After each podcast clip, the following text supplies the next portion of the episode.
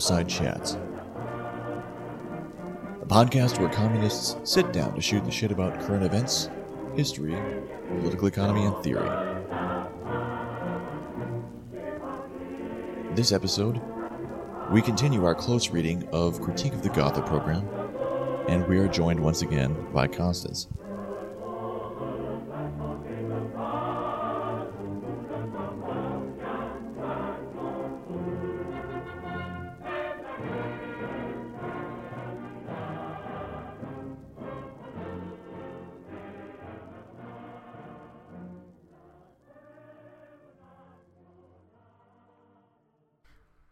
What's up, Constance?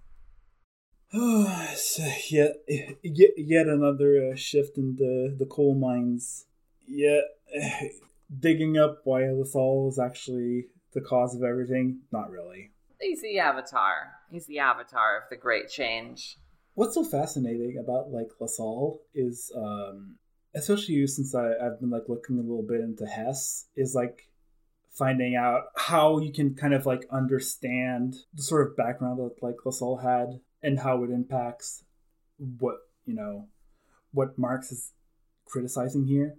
Because for Lassalle, like there's a so I yeah I want to start off with this quote. This is um this was when like Lassalle was quite young and like a letter to his father. But I think it's um is it it's good to have this in mind and keep in mind that what Marx is criticizing here is not just Lassalle, it's also he's criticizing his own camp, right? As we I think we've uh, mentioned before, the, the, the distinction between uh, the Eisenachers and the quote unquote Lassallians wasn't the separation existed was more like tactical questions that like oh very wide divergence in theory, especially sometimes like the Lassallians had a better uh, better grasp of uh, Marx. Sometimes it would seem, but yeah. Um, here I'm gonna read it. So this is uh, from Lassalle's uh, letter to his father. Quote: If it communism in brackets appears in its crudest form immediately after property has been represented as a prerequisite of state freedom in the Constitution of 1795. It develops further in 1796 in the shape of the conspiracy of Babeuf and his comrades, is elaborated into the socialist theories of Saint-Simon and Fourier, both of whom must be countered as the communists by virtue of their basic thinking, turns into communism proper, divides more into various sects such as the Travailleurs Égalitaires and the, Refo- the Reformists, and finally emerges in its highest form so far, that of Icarian communism, founded and represented by Cabet. Even in this form, however, and in spite of its manifestly profound and true significance, it remains abstract and one-sided. End quote. And it's um, interesting to think about that a little bit because when Marx like yeah, starts his critique of uh, of the like the, the you know, labor notes, labor voucher thing, Marx is like brings it back to like uh, Louis Blanc, and basically one of his arguments is that Lassalle is like regressing from Blanc, that he's he he's crude even compared to like the crude reformists of the past because if I remember correctly, I think Blanc said, uh, you know, to each according to his ability, each according to his need. I think he actually did say that, even as a reformist. It's a good yeah. principle. Mm-hmm. It's and, you know perhaps better than slogging off uh, most of society. And again, like Marxism is popular in societies that you know what we're calling narrowly the working class isn't the majority of society, right? Mm. And yeah. so when when we're going to be reading what's next, we have to like keep that in mind. What we're mm. calling the working class here is not like this broader Engelsian vision of all the working classes throughout history or something. It's this much tighter notion that sort of corresponds to like semi-skilled industrial proletariat or you know whatever however you want to put it like yeah one of the uh, one of the things to keep in mind is i think for marx and engels working class is not instantly like you can't instantly equate it with the proletariat as like right you know the, the, the pure like yeah, yeah they yeah. have they have nothing but their chains they only have their labor power to give out. And for Marx and Engels, from my understanding, they weren't like what mattered to them is having a proletariat that's like not only like significant like portion of the population, but also strategically like within cities that is in choke points right? Right. Well and that's the advantage that the industrial proletariat specifically has. Yeah and and yeah also have to keep in mind that um, a lot of um, marx and engels like thinking about how a revel a social revolution comes about is from you know the OG French Revolution, and they you know when they talk about they understand that the you, can you can find this in the cont- contemporary um, to, to, to this I think a little bit before, but in Marx's uh, marginal notes of Bakunin's Statism and Anarchy, he's like you know we we have to do something for the peasantry to make their their their, their working a lot, a lot better, and we can't beat them over the head which you know is interesting to think about. That, yeah, that, yeah. That, that, but also it completely makes sense once you kind of understand that for for Marx, he never kind of um, let go of you know the, the, the, the schematic that he that he studied as a young man in the French Revolution. Even late in life, like Engels could, could like talk to like um, what's her name? Um, Vera Zasulich. yes, Vera Zasulich, where he would still he would talk about 1789, 1793, that like the Narodniks would be sort of like the sort of like petty bourgeois radicals that would like push the revolution to the social one, the political like sort of revolution to the social one from their actions.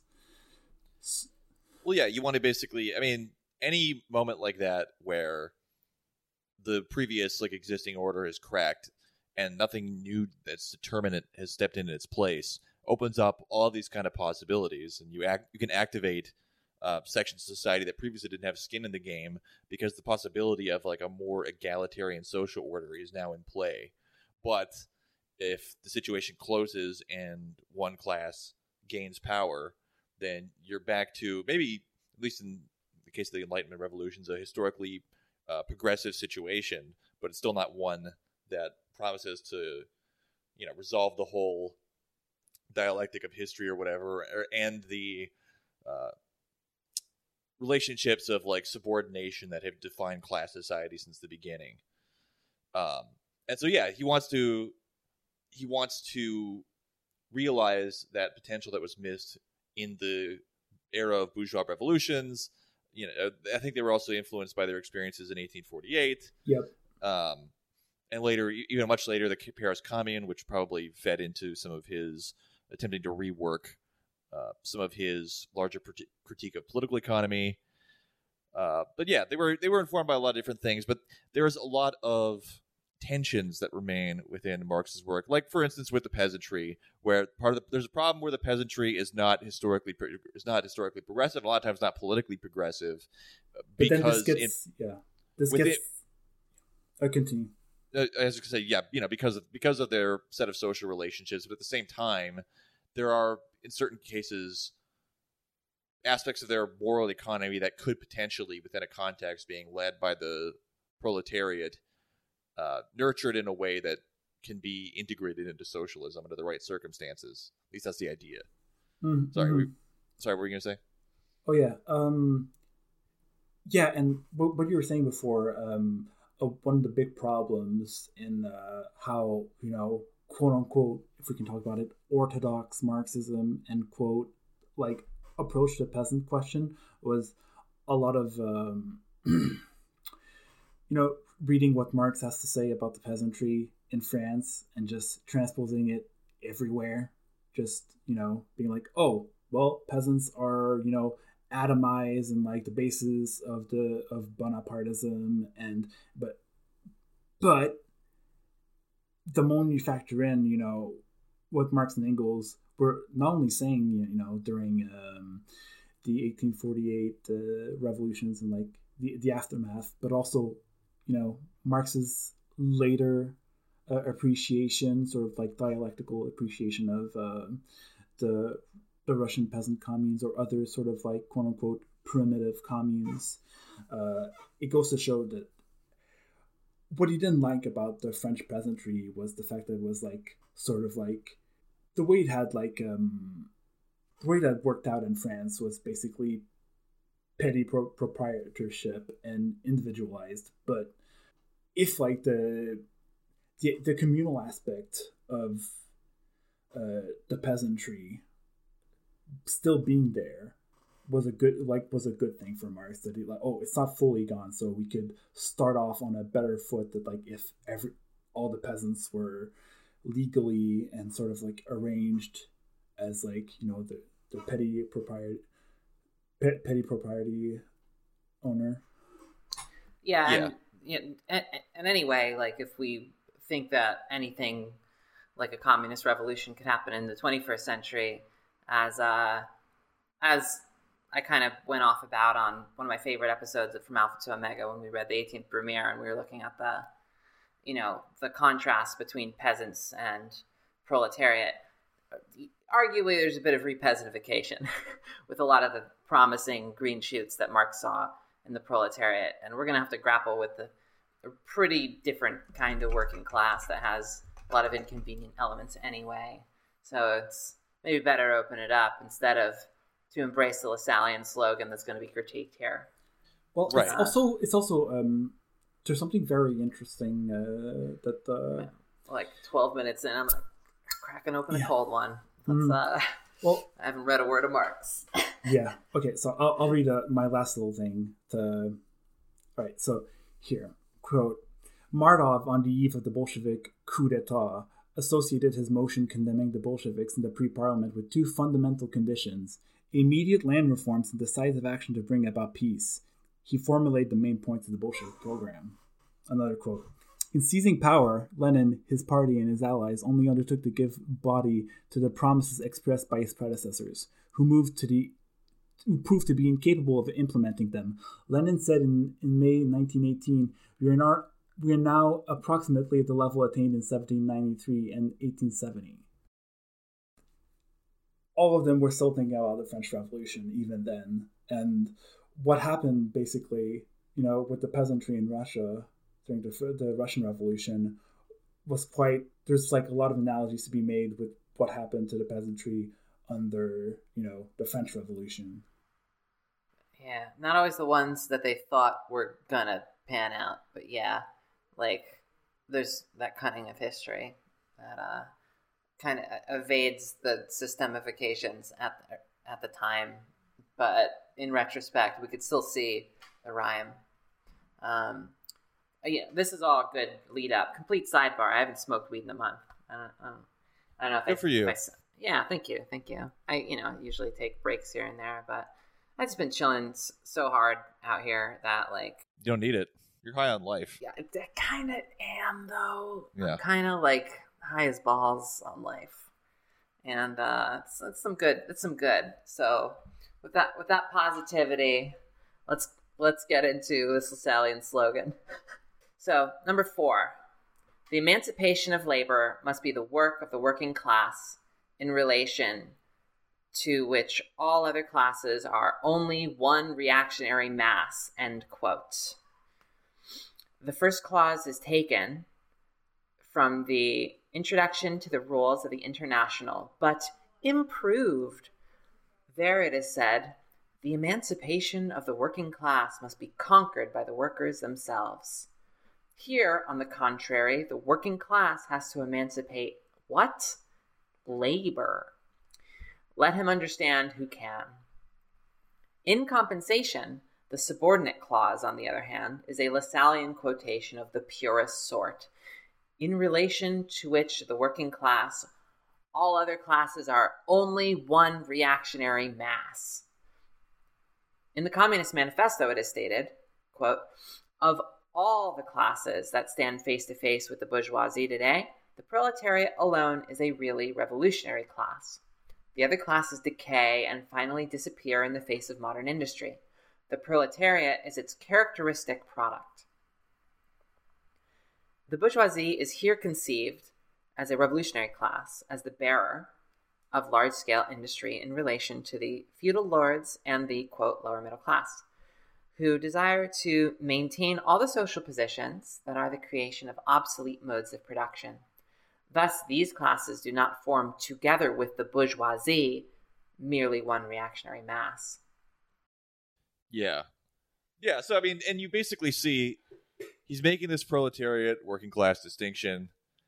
And when he talks about the class is decaying and disappearing in the face of modern industry, he's not referring to everybody goes and works in a factory. It's that the increasing efficiency of industrial production is massively disruptive on the economy and the livelihoods of every other class, which was borne out by history. Modern industry, basically, for Marx, you know, it affects the the um, it takes over the the production and reproduction of society, right? In in a way that like the the previous like modes of production cannot stand up to like the sort of you know very like efficient, scientific, you know, calculated like ex- like s- extraction of like relative surplus value out of the production process.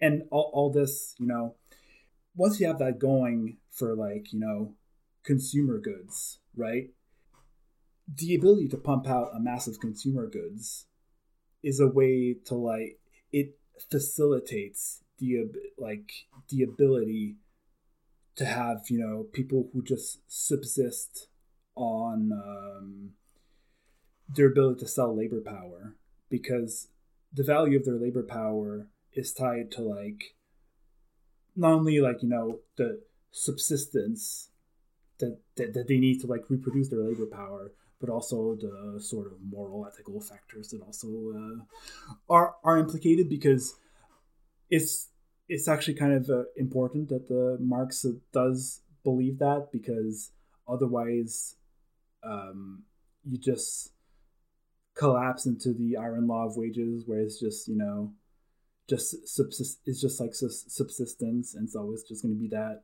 And there's uh well it also goes back to his uh, polemic with proudhon uh, about strikes and whether you know people should strike for higher wages or if it'll be counterproductive to do that and it's not un- uninteresting because uh lassalle didn't meet proudhon and um, Rodbertus, his um, his friend, did point out to him in a letter that he was uh, Lassalle was like um, reworking the ideas that uh, Proudhon had in one of his uh, last books.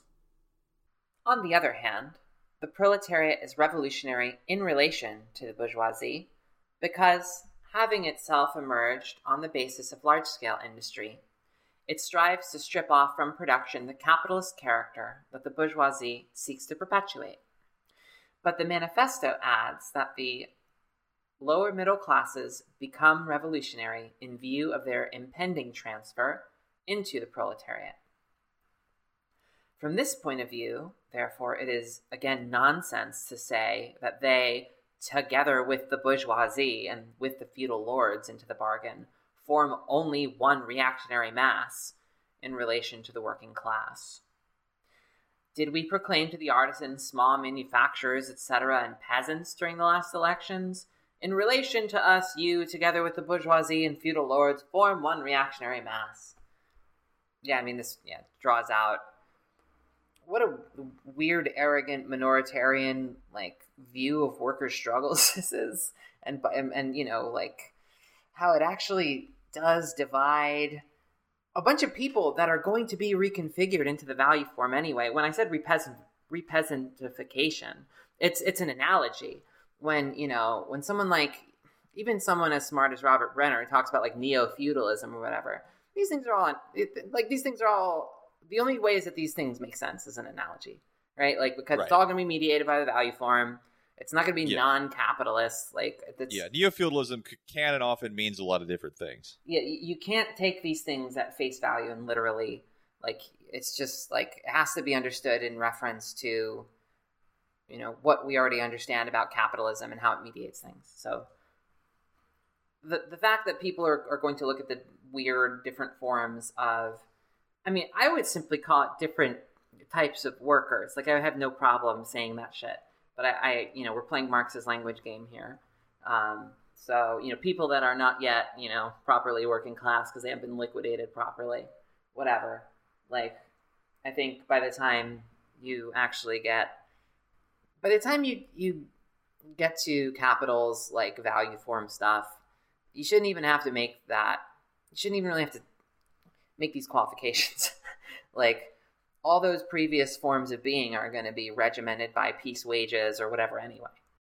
And there's, yeah, for, and it's strange because first of all, Lassalle is like quite literally, you know, a populist in the sense of like he was not only a workerist, but when you read his speech, he's like, "Oh yeah, uh, when I'm talking about um, the proletariat, he talks about it as if it's already like 80% of the population or something which tells you that uh, something's gone wrong with uh, what he thinks his understanding of like capitalism and like wage wages which is another thing that you know marx brings up like he doesn't fucking understand what the, the purpose of wages and labor power in uh, right. Ideology yeah, I, I think in belgium it tipped over 50% and everywhere else it didn't like in history. Like I think it's only Belgium where it tipped over like 50% of the population. Everywhere else it never did. And what's really interesting though is that because he understood the, you know, that he already had like quote unquote like the mass with him, it's why he was such an ardent like, you know, Democrat, quote unquote, for like universal suffrage. Because because he just thought, oh yeah, you can uh since uh all people are mostly already on the good side.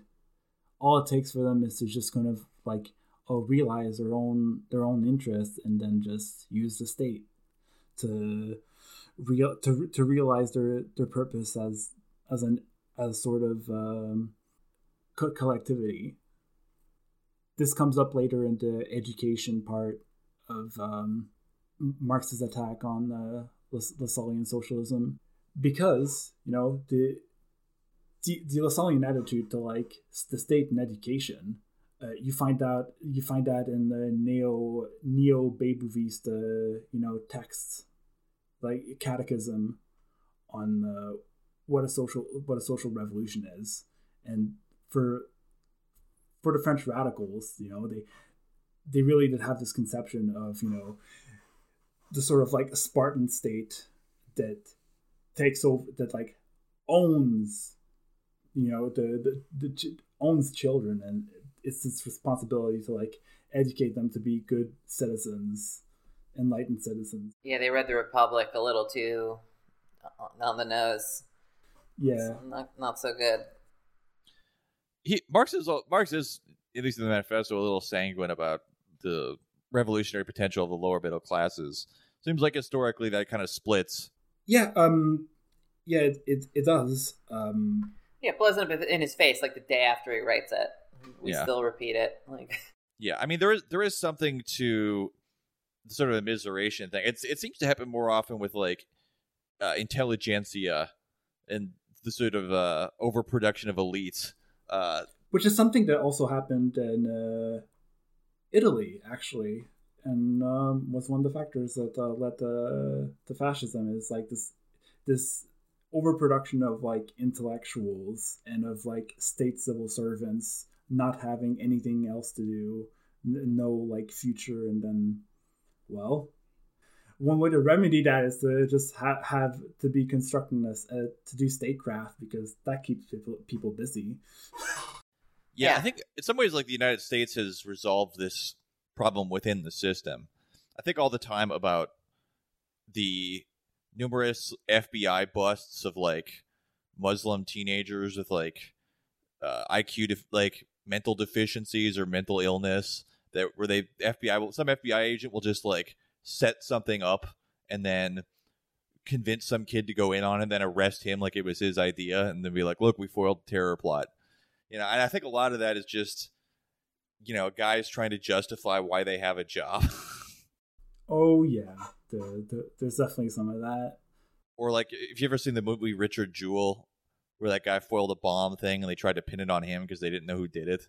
I think there's a lot of that in like the administrative bloat of the American federal state, and this guy's just yeah, especially within like security stuff and the police and so forth. It's a lot of people, a lot of bureaucrats have found a means by which to uh, weaponize the very forces that are like tearing society, American society apart and make it worse while giving themselves a job. It's pretty, uh, it's pretty handy. Okay, Lassalle knew the Communist Manifesto by heart, as his faithful followers know the Gospels written by him. If, therefore, he has falsified it so grossly, this has occurred only to gloss over his alliance with absolutist and feudal opponents against the bourgeoisie. In the above paragraph, moreover, his oracular saying is dragged in without any connection to the botched quotation from the rules of the International. Thus, it is here simply an impertinence, and indeed not at all displeasing to Herr Bismarck, one of those cheap pieces of insolence in which the Marat of Berlin deals. Yeah, I see what you're saying about the French Revolution, just the specter of it hovering over his head all the time, like the Marat of mm-hmm. Berlin. what he's saying about Lassalle here, um, he he says it uh, somewhere else in like um, in in the letter. Marx um, tells Engels to like, okay, you should write a review of Capital, but also do it as if you're being crit- you're, you're being critical of me to just get it in the press, and in it he says uh, something as as uh, like this. Whereas Mr. Lassalle hurled abuse at the capitalists and, the flatter, and flattered the backwoods the backwoods Prussian squirearchy, Mr. Marx, on the contrary, shows the historical quote necessity of capitalist production and severely criticizes the landed aristocrat who does not but consume just at how little he shares the ideas of his renegade disciple Lassalle on Bismarck's vocation for ushering in an economic millennium, he has not merely shown in his previous protests against, quote, royal Prussian socialism, but he openly repeats it on page 7062, 7063, where he says that the system prevailing in France and Prussia at present will subject the continent of Europe to the regime of the Russian knout, if not checked in good time. It's pretty, uh, clear about that. There's in in in like Capital, yeah, he doesn't he doesn't directly he he does talk about he in his methodology he hasn't introduced, you know, the landlords yet.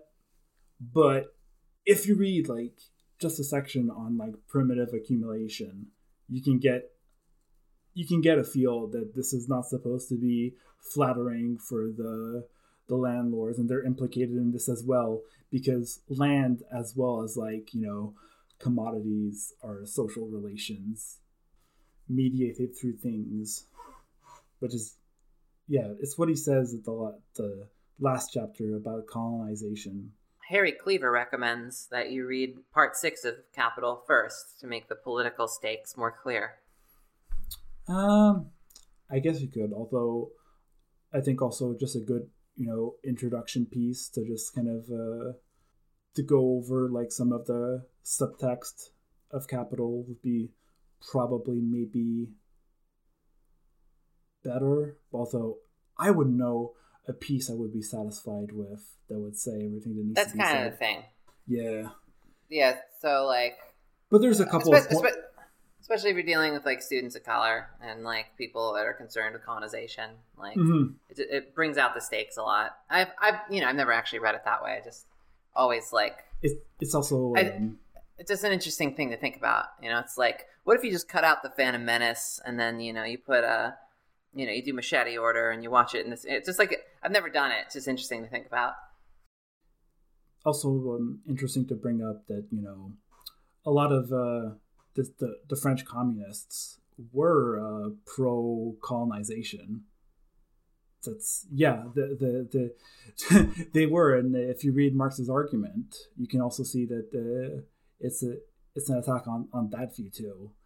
This because for you can kind of get the feel that for Marx, you know, this sort of like communist, socialist colonization is just it is it, it is utopian. Even if you know a utopia doesn't have to be like just like in the clouds you know just in your head. You can you can be a practicing utopian. It's the, the fanatical practice of spreading basically capitalism like and calling it something else like god i it's the funniest is you know when you read about the the Icarians, the the the Cabet guys, and then you find out like some of them just convert to Mormonism later. So, it's, it's it's Thanos adding yeah, the, the Infinity God. Gems to his gauntlet, and just like, oh, okay, I, I have got my French communism, I've got my Republican so, social social republic. Oh, let me add ah, Mormonism. That's what I was missing. It's only slightly uh, more patriarchal than a lot of that movement. Anyway, uh, moving on to let's uh, move to plank oh, five here. Wait, oh, I, no, actually, no. I, I, have let's double back. I have one last. I have one last thing to say about um, the, the, the line that like Marx is criticizing here. Uh, when he says like emancipation of labor, like for ah, Marx, yes. but for Marx, the emancipation of labor is a historical, you know, it's a, it's a historical product of capitalism because the emancipation of labor is that like, oh, you don't even have the land. You just have, you're just going to end up, you have this tendency towards just having your labor power, only your chains, and everything else is commodified and social relations you can only, you know, access with this with what you it's, earn from your from the wage. This is a good point, actually. This is it's the double freedom, right? Like yeah, it's the double freedom. On, yeah. on, on the one hand, it, Which, and the double the double freedom is a bit problematic because it's too optimistic. Because on the yeah. one hand, you you are liberated from property, so all you have is your ability to work. that sucks. Um, but on the other side, you're supposed to be slavery is supposed to be over. You know, you're no longer a serf bound to the land you have legal rights. You, there is supposed to be some kind of you know bourgeois right as expressed through some sort of liberal governance, which just does not happen in every form of capitalism and is a dramatic overstatement of what was going to happen. Now it does happen in some places. There is revolutionary change in a lot of governments that accompanies this, yada yada, whatever. But it's by no means as universal as your property just not being yours anymore. And sometimes, like Marx himself knew if if you just look at the first chapter of Volume Two with you know his Russian studies in mind, you you can clearly see that he knows that there, there are intermediate like arrangements between total emancipation of labor and then sort of like yes, weird right. legal and practical constructs because like all the the people who like you know had sort of like quote unquote like semi feudal absolutist states that wanted to like modernize, they they couldn't just say, okay, we're just going to emancipate labor and that's it. Because if they were to do that, it's complete complete like chaos, social chaos. That you were just going to do that by like decree and just you know, like all of them knew that they had to like plan it out and go and go bit by bit because they had seen what had, had happened before in Europe. Like it, it, it wasn't when Marx was like doing the like oh you know his fa- famous line about like the England showing like the image of uh, the, the future to others if they hop on this uh, the capitalist road. Like it's not it's not empty abstraction for Marx or for like Sergei Witte or like people who were like in charge of trying to like industrial to like come up with industrial policy and for for a czar like it's uh they couldn't just like this like it, it it it took like it literally like took stalinism to dispossess like the peasants. Like it took a long time. Like even and as we as we start we started uh, this podcast you know talking about um you know the, the emancipation of the peasantry and you know the alliance in the bourgeois revolutions. Like there's there's a let's say like there's a reason there's a reason Marx was so negative about Russia, and it wasn't just like okay, there, there's like bigotry there, of course, yes, of course, but also it was not uncommon for like 1848ers to just completely hate you know Russia for because of the exact role that it played in uh, yeah, be, as, being the, the, the, the, the, gendarme the, the, of Europe. Yeah, the gendarme of Europe and the jailer of nations. Yeah, and f- funny thing is, um, Moses Hess advocated the Saint Simonian Triple Alliance of like you know England, Germany, and France against Russian barbarism. hmm Yeah, and um, you you find this exactly the same um, this exact same attitude in like someone like Jabotinsky, who's like, yeah, look, uh, he's he, he's like, yeah, but Russia kind of like they need to be imperialized because it civilizes them, because also just kind of like you know rabid pogromists or something. Damn. Stalin is Stalinism really is like like a really funny cunning of history like statement on double freedom, where you have this like very concentrated like you know socialist primitive accumulation while there's nothing like functioning bourgeois right like not even close and there's banners of marx everywhere there used to even be uh, banners of Lassalle at the Comintern Congresses until like 1926 or maybe a bit later. But yeah, yeah. Marx wouldn't be happy about that. Oh, he already was not fucking happy, like knowing that the there was like banners of him and Lassalle like already. he, he didn't want that big grave. Like, look, I when I, when I was younger, you know, uh, I I went to Marx's grave. Marx like Marx's big cartoon grave that the Soviet Union installed or whatever. Like it wasn't the Soviet Union, but it was it was like it's like the local communist party, I think. Yeah, yeah, yeah. Like the the, pre- predecessor to the the uh, you know official Marxists, they installed like uh, over the objections of the Marx family. Marx actually has a humble grave somewhere in Highgate Cemetery. That's basically his real grave.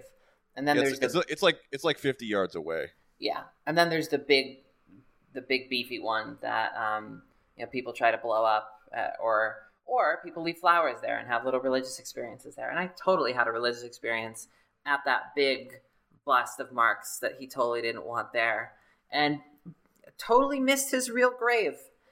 And I can't think of a better, more poetic image for the representation of Marx.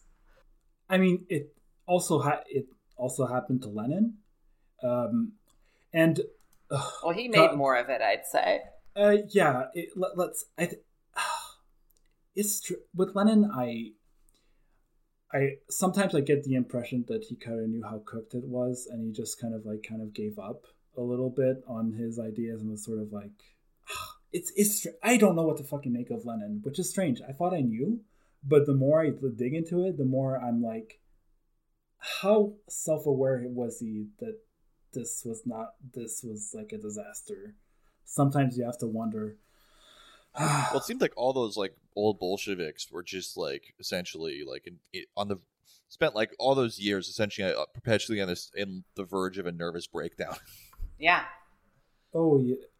And uh, the, the the the thing that's that's really sort of a cherry on top of uh, the the sundae for all this is you know Lenin's Lenin being embalmed was like um oh yeah yeah yeah. and there's a mix of like people did it wanted to do it because they literally thought that maybe they could resurrect him but like unironically it wasn't even a joke. They they were like thought it was a common orthodox custom right? Like yeah, because of the, and, the doctrine of the body like um, oh, oh yeah being and, resurrected. But but also there's the aspect of like you know this is one of the things where it's probably just a coincidence but sometimes i don't know. It's the thing where like uh the count, you know, Countess uh, Sophie Hatzfeldt, you know, Lassalle's patron, want to embalm Lassalle, and you know, start to, to, tour around with his body before the authorities just like clamped it down, and then uh, yeah, uh, yeah, and once you know like Stalin was like a big a big like Lassalle head. Ooh, wow. That according to Molotov, it, it, it, according to Molotov, was Stalin who insisted on you know uh, on uh, on preserving uh, Lenin's body in a mausoleum or something. It's like, oh no, what, what was it? did he get this from that from that? But either I well, he was also a seminarian, so either way, it could be, you know, it's j- just good practical politics, we could say. That yeah, he, good desperate nihilistic Machiavellian stuff, like just just just keeping the the the the, the leader, the Führer, the Duce, the icon to just like wave around, just have there as. Let's uh, it's a degradation not even the Marat of Berlin had to put up with. Well, anyway, number five. The working class strives for its emancipation, first of all, within the framework of the present day national state, conscious that the necessary result of its efforts, which are common to the workers of all civilized countries, will be the international brotherhood of peoples. End quote. Lassalle, in opposition to the Communist Manifesto and to all earlier socialism, conceived the workers' movement from the narrowest national standpoint. Here he is being followed, and this after the work of the International. It is altogether self evident that to be able to fight at all, the working class must organize itself at home as a class, and that its own country is the immediate arena of struggle insofar as its class struggle is national. Not in substance, but as the Communist Manifesto states, in form. But the framework of the present day national state, for instance, the German Empire, is itself, in its turn, economically within the framework of the world market, politically within the framework of the system of states.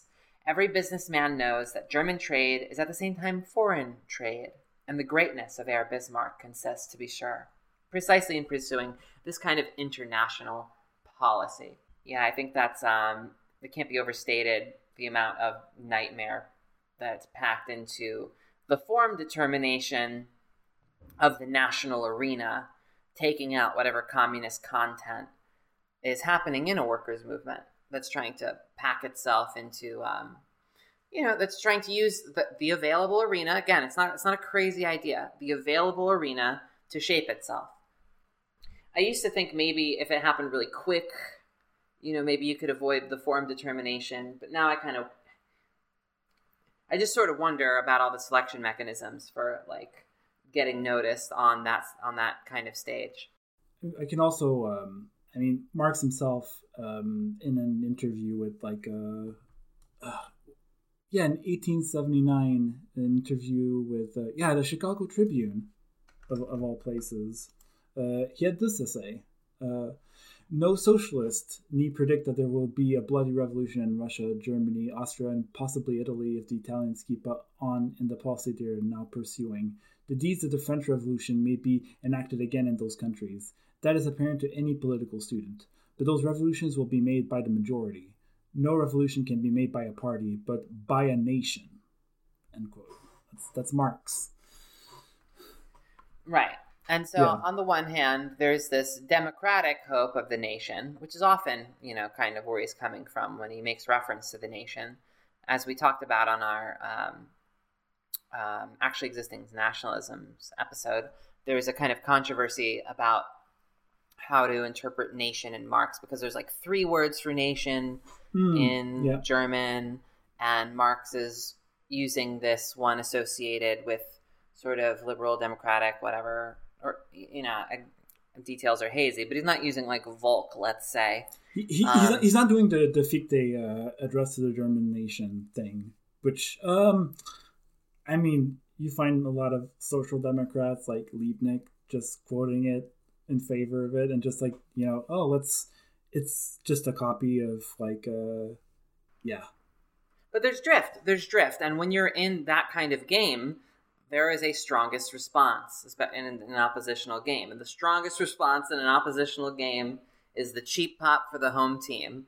And mm-hmm. that can get you in all kinds of fucking trouble. Or you know, as a, a as one of the uh, OG National Bolsheviks uh, said in a book that Lenin apparently uh, thought was pretty good, uh, said, uh, quote, according to the communist conception, all intellectual and manual workers belong to this active nation. Lassalle's national tactics are enjoying a resurgence and compromise the whole in conjunction with international tactics, end quote.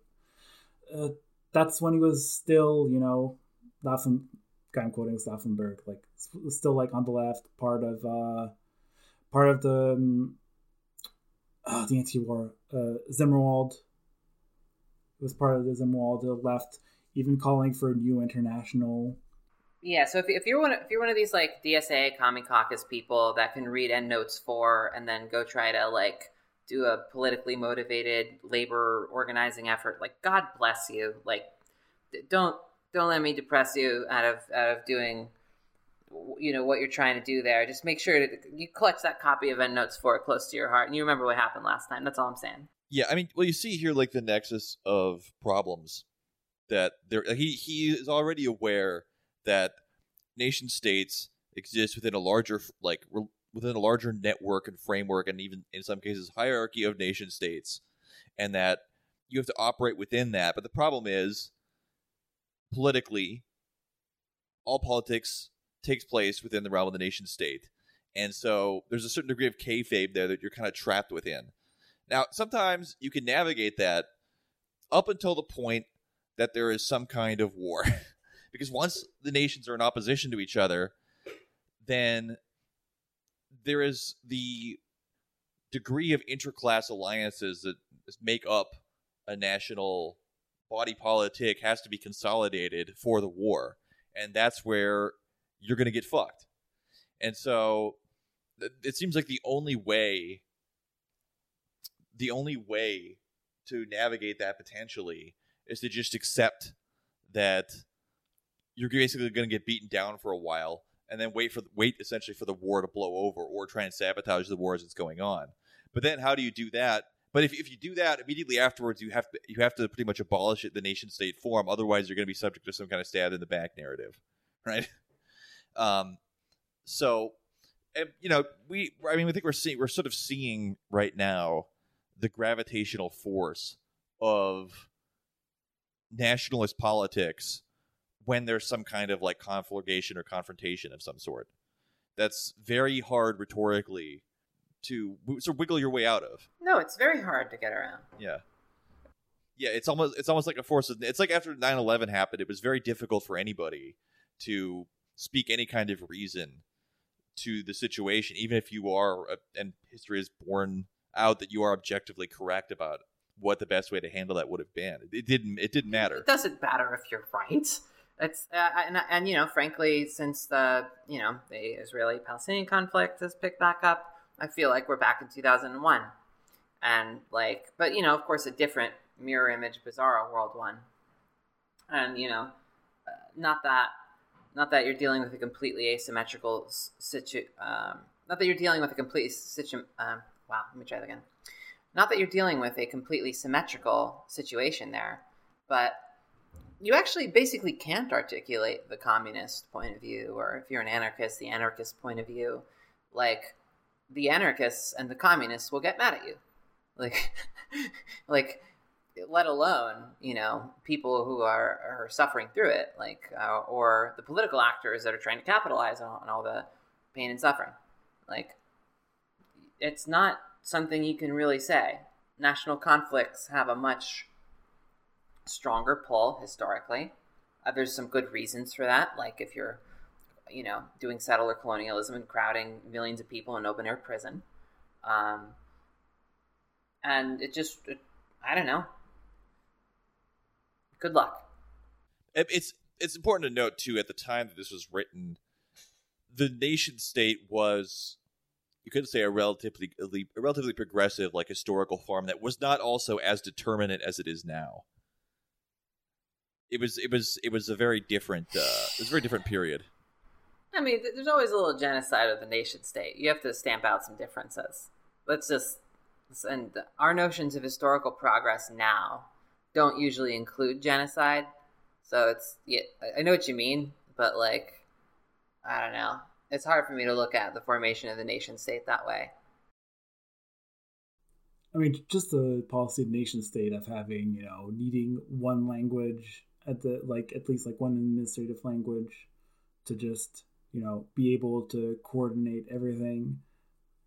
That you have um the the role in uh, the state like needing to to have an educational policy because else like you, you can't it makes it very hard on you to to have like a a working capitalism if you don't have you know if you don't keep up like a minimum so that you can actually compete on the world market and there need to be there, well yeah there needs to be some kind of standardization so you can have economies of scale right and when you're doing that kind of regimentation and that level of uniformity you are stamping out cultural difference and it's never the even if it was some kind of grand AI arbiter that chose the most efficient thing or whatever metric you're going to optimize for, it would be creepy.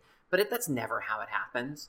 It's, you know, the Prussians, you know, gained hegemony over the Germans. That they stamp out a bunch of the other customs or, or something like, or they, or the, you know, this side of the settler colonialists, you know, they might try to exterminate the native peoples or they might try to weave them into the national narrative or something. Like there's always some element of that going on.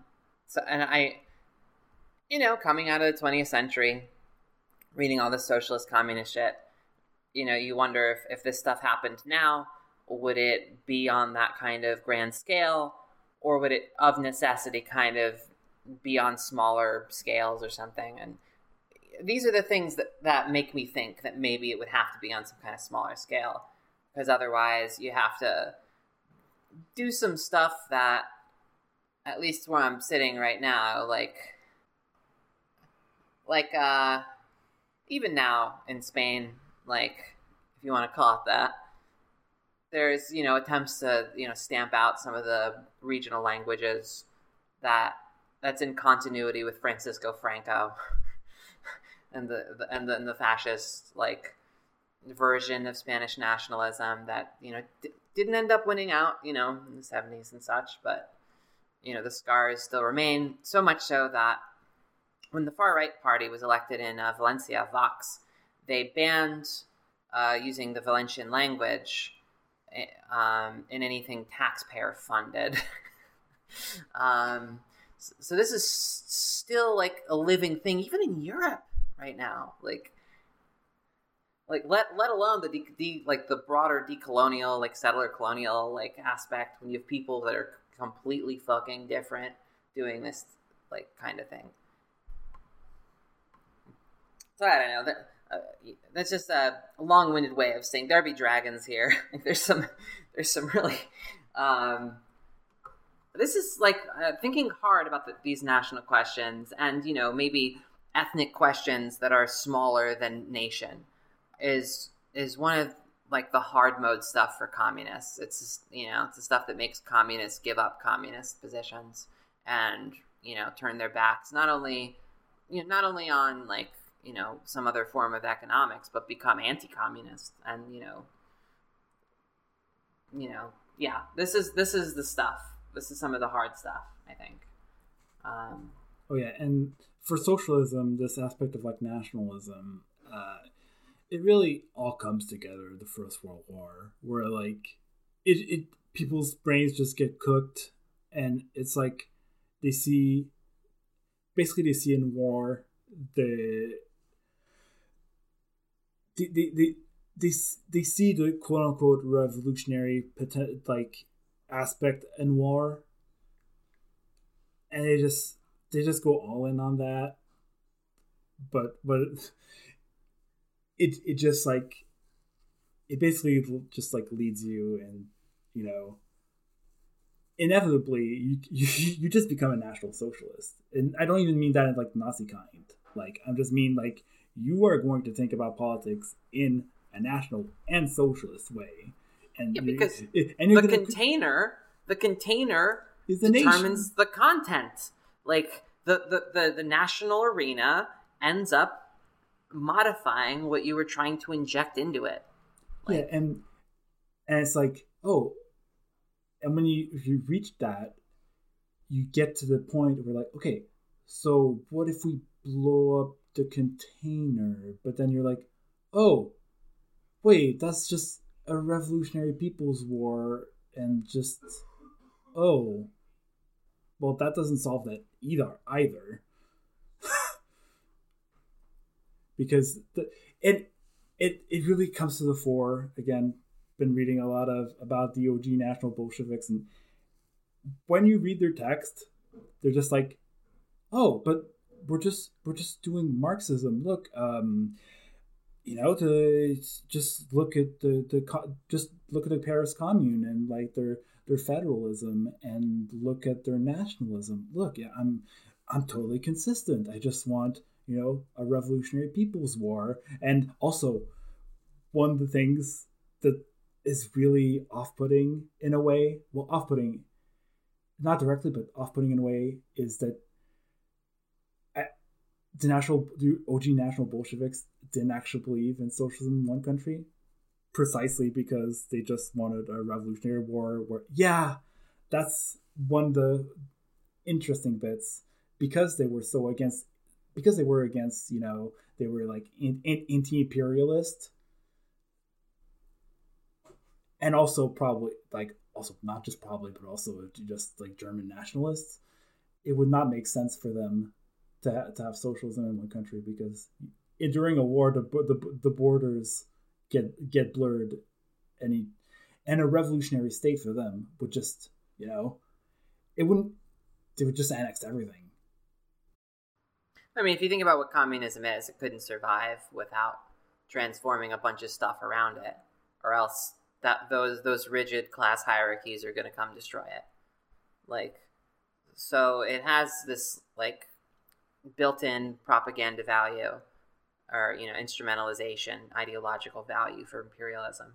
Just just that built into the core of the concept. Like and um at least in in, in its modern sense. Um so in a way unfortunately in a way i kind of like i can see where they're coming from. They just see themselves as consistent marxists and like in a broader sense of the word, not of course, you know, political team sports that we normally think of this stuff in, but in terms of like analysis and all that shit, you, they kind of are like, and that's a problem. That's a problem. We have to, we we have to we have to really like, if if there's a word that includes them and like you know your social democrats and your like you know anarchist autonomous types like that you really like to read capital like that word means fucking nothing. Like, and also like for for Marx, um, one of the interesting things, you know, when people like to bring up his love for like uh, I think a real like a, a, a Tory this Tory politician that was like really against Russia, right? And Marx kind of like boosted him. And when you look at like um, what Marx had to say about him, there's like, well, uh, there, there's like, you know, reactionary, revolutionary. These words are they're catchwords in, in foreign policy. And, you know, even he's subjectively reactionary, sure, but, you know, objectively revolutionary in his uh, orientation. I mean, that's that's Marx. Like he argues against. The, he also like you gotta, yeah. you gotta send and, me that. You gotta send me. Why do you keep retweeting this guy Marx? No, I don't know. You just gotta read him the right way. Like he's, he's fascinating, right? Like oh man, it's uh, Karl David Urquhart. Yeah, although it was in 1853. And fucking touch touch grass and, and put some and, lotion on your carbuncles, uh, man. Yeah, and this ties in into um, Lassalle's um, idea about the Anschluss. Yeah, he was uh, into that, and his idea of like he predicted uh, the future. Oh yeah, his, his idea of well. the, the, no, I know the, the, the, Nazis, the Nazis took that from the the socialist movement. I mean the uh, the uh, the first Austrian president after the war, Karl Renner, was like not only Lassalle's like biographer, but also edited his works. And also, like when the Nazis were doing the Anschluss, he gave like he said, "Oh yeah, this is a good thing." And after the war, you know, when Stalin was like looking for a hatchet man in Austria, he the moment he the moment he heard that like Karl Renner was found alive, he was like, "Oh, hey, this, this guy, this total opportunist I hate, he's he's gonna be he's gonna be perfect. Let, let's bring him on board. Same same same guy was like, same guy was also like cartoonishly anti-Semitic and like would, like talk about quote concentration campers, right? Hmm. And, oh yeah, and it's oh. like yeah, we're not giving you anything back. Like it's like yeah, it's really did predict the future. Yes, fun fun guys. Uh, also was same guy Karl Renner, big into the war economy and sort of um, huh. yeah. Fancy and, that. Yeah. Oh yeah, he was total. And the funniest thing is when uh, Varga one time just kind of slips and says, "Well, you know." When you look at like what Lenin says, you know, about the construction of socialism, state economy, and war economy, and you look at Renner, they kind of agree on a lot of things. It's just like, of course, Lenin is the, the real revolutionary here, but they they, they share a lot of con- in common.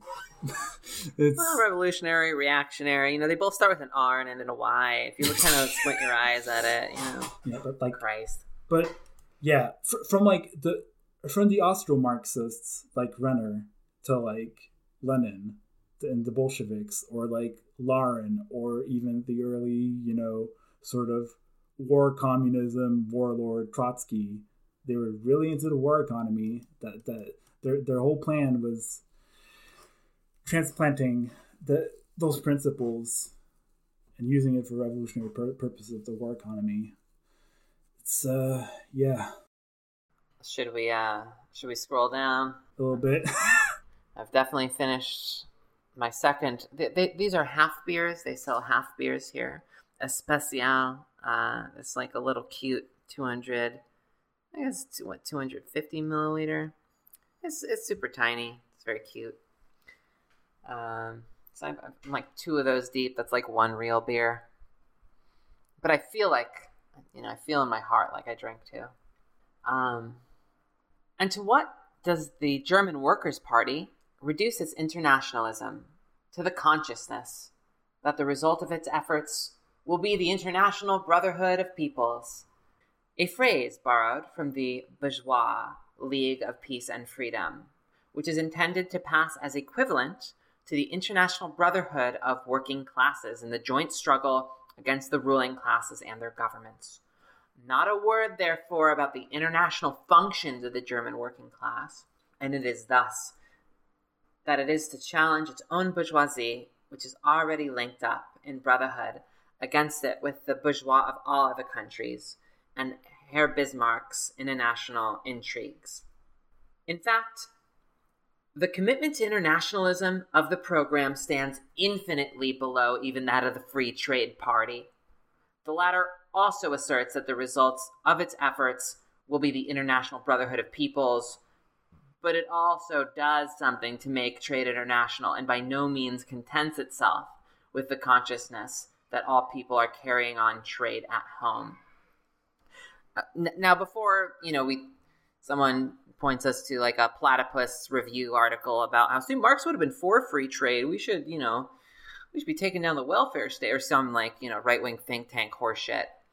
Like, there is just something true about this that you know even someone as like Bernie Sanders was was not for open borders. He didn't run on open borders. You know what I mean? Whereas you might actually have one of these like free trade fucks that run on open borders. And of course, they really care, you know, more about freedom of capital, but they don't mind freedom of, you know, international proletariat. It gives them, you know, cheap workforce and that's fucked. There's a lot that's like, super exploitative about that in both the normal sense and like the sort of Maoist sense of super exploitation or whatever. Mm-hmm. Um, Although it's clear here too that uh, once you know um, Marx is a critique of someone like Frederick List or uh, mm-hmm. you know, and like List like influence like uh, Sergei Vic- what's his name Sergei Victor or Victor not Fichte, no, Sergei. Oh, the, the, the industrial, one the industrial, the big industrialization, uh, Russian industrialization guys, uh, for the Tsar, like these people. Like, That's not Victor. I only know like like I only know like three of those people. That's not Sergei Victor. Am I thinking of? Yes, okay, uh, like that. Yeah. I could swear I remember a few things from the Revolutions podcast. I don't know, and and yeah, and you know maybe I've said this before, but um, you know, uh, with liberals and with social democrats, part of what makes like progress possible with people like that in office is their inconsistency. So when Bernie Sanders has to give way to people, you know, rightfully objecting to calling, you know, like a free borders policy, like a right wing Koch brothers proposal. Like he has to deviate from, you know, the social democratic uh, tight, keep keeping the labor market locked up, like you know, kind of program, and pursue something more humane. like, I don't know.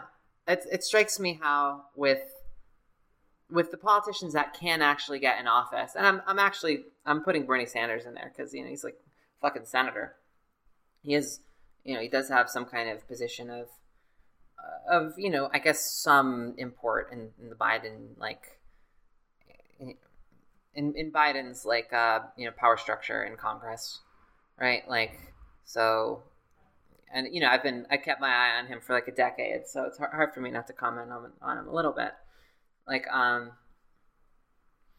you know you have to rely on their inconsistencies, not their programmatic like principled like incursions, like in order to get something beyond nationalist social democracy.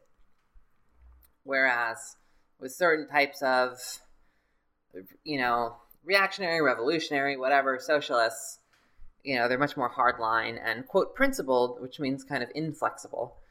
Well, yeah, I mean, and he's he's pointing out there is a way for this sort of uh, in- interdependency of you know different national capitals in a in a way creates a larger web of interdependency between different workers around the world, which within a capitalist context can have context can have both good and bad aspects, right? Right. For instance, the interdependency between the United States and China has served, I think, a pretty significant moderating effect on heightening uh, international competition between the two powers. Um, I would say even the migration of workers uh, from Latin America into the United States, I think is has brought closer in literal proximity peoples who have been massively affected by American regional hegemony uh, in the last in the, in the last century or so, a little bit beyond that actually. Um, and in a way, I think that's having members of those polities integrated into Amer- Americas in some way could also long term have like a moderating effect that would be good. The way Marx conceives it here uh, is this could potentially serve the basis for there to be not only symbolic organizations set up you know, pro- proclaiming something like the Brotherhood of Peoples or the First International, which he refers to in a second. But there would be because there would be this interdependent web of material relations. There would be a much like firmer basis for that than there would be of forming a sort of quasi alt UN of the most pissed off radicals in Europe at the time. so moving on. The international activity of the working classes does not in any way depend on the existence of the International Working Men's Association. This was only the first attempt to create a central organ for that activity. An attempt that was a lasting success on account of the impetus that it gave, but which was no longer realizable in its first historical form after the fall of the Paris Commune. Bismarck's Norddeutsch was absolutely right when it announced, to the satisfaction of its master, that the German Workers' Party had sworn off internationalism in the new program. Yeah, and that's I mean that's that's kind of historically the biggest problem with internationalism is that it needs it needs something sturdier and more load bearing in place so that it can actually stand up to stress when pressured. and you know where trade does that for the bourgeoisie, there is sort of yet to be those kind of sturdy links between proletarians of all countries. And the the sort of cyber you know wired magazine like cyber councilist sort of hopes that i was you know a little more linked into maybe even just like a few years ago um seem very far off to me now. And I, you know if for no other reason they seem you know they seem more capable of facilitating the way that the far right can capitalize off of this notion of brotherhood of peoples that are like strictly segregated and regulated within each other. Um, using the internet than it does seem to you know provide a basis for everyday people to i'm not saying there's no links that are provided you know you can go look at what's happening in Gaza right now and feel for those people in a way that you could never do before. Um, and that's meaningful. However, there's a lot of like perverted versions of that interaction.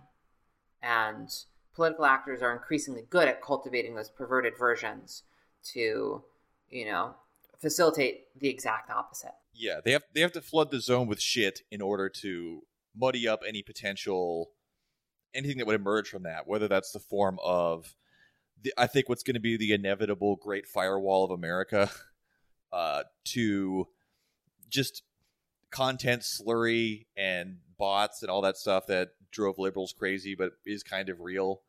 Uh, yeah, they're right about that. I'll give them the W, right? Like, fuck. Yeah. Yeah, anytime I post on Twitter now, I just gotta be careful not use like keywords instead, or else like it's just gonna be fucking bots nonstop.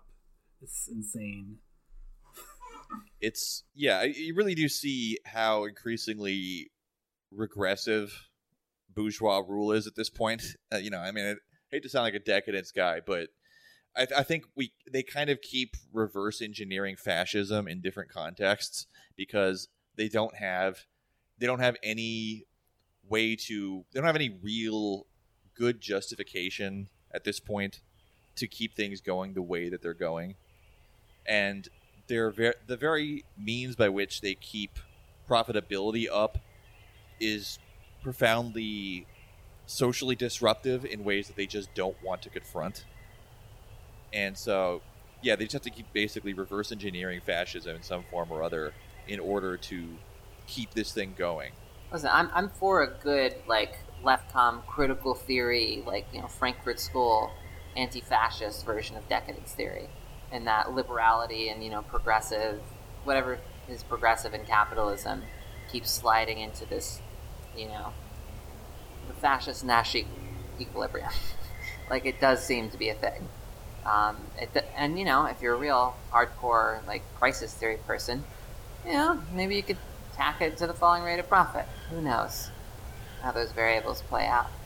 But um, if theory means anything it would hopefully be generalizing about how one relates to the other, or at the very least, tracking how regular of a pattern this is.